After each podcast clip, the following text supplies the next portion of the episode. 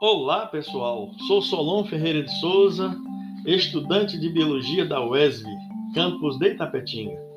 Minha tarefa é falar da importância da histologia aplicada à biologia.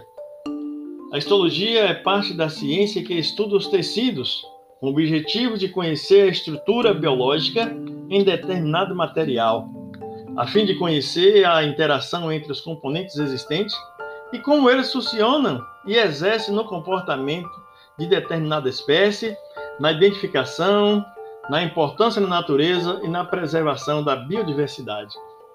Foi lendo um artigo recomendado pela professora de histologia sobre morfologia renal do Bradipus torquato, a famosa preguiça de coleira, trabalho realizado por equipe da Faculdade de Medicina Veterinária, Isotecnia da Universidade de São Paulo.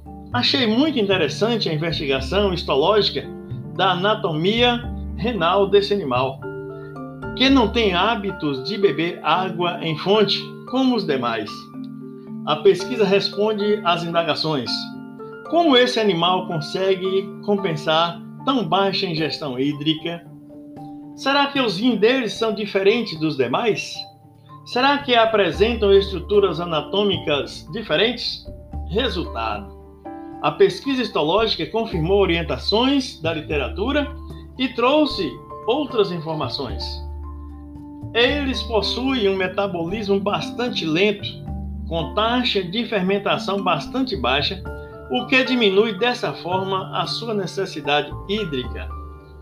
Que o rim desses animais não é diferente da maioria dos mamíferos e que apresentam as mesmas estruturas anatômicas.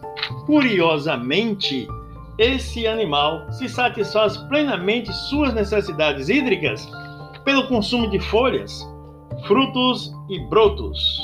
Então, pessoal, vale ressaltar que a preservação da natureza e das espécies é muito importante.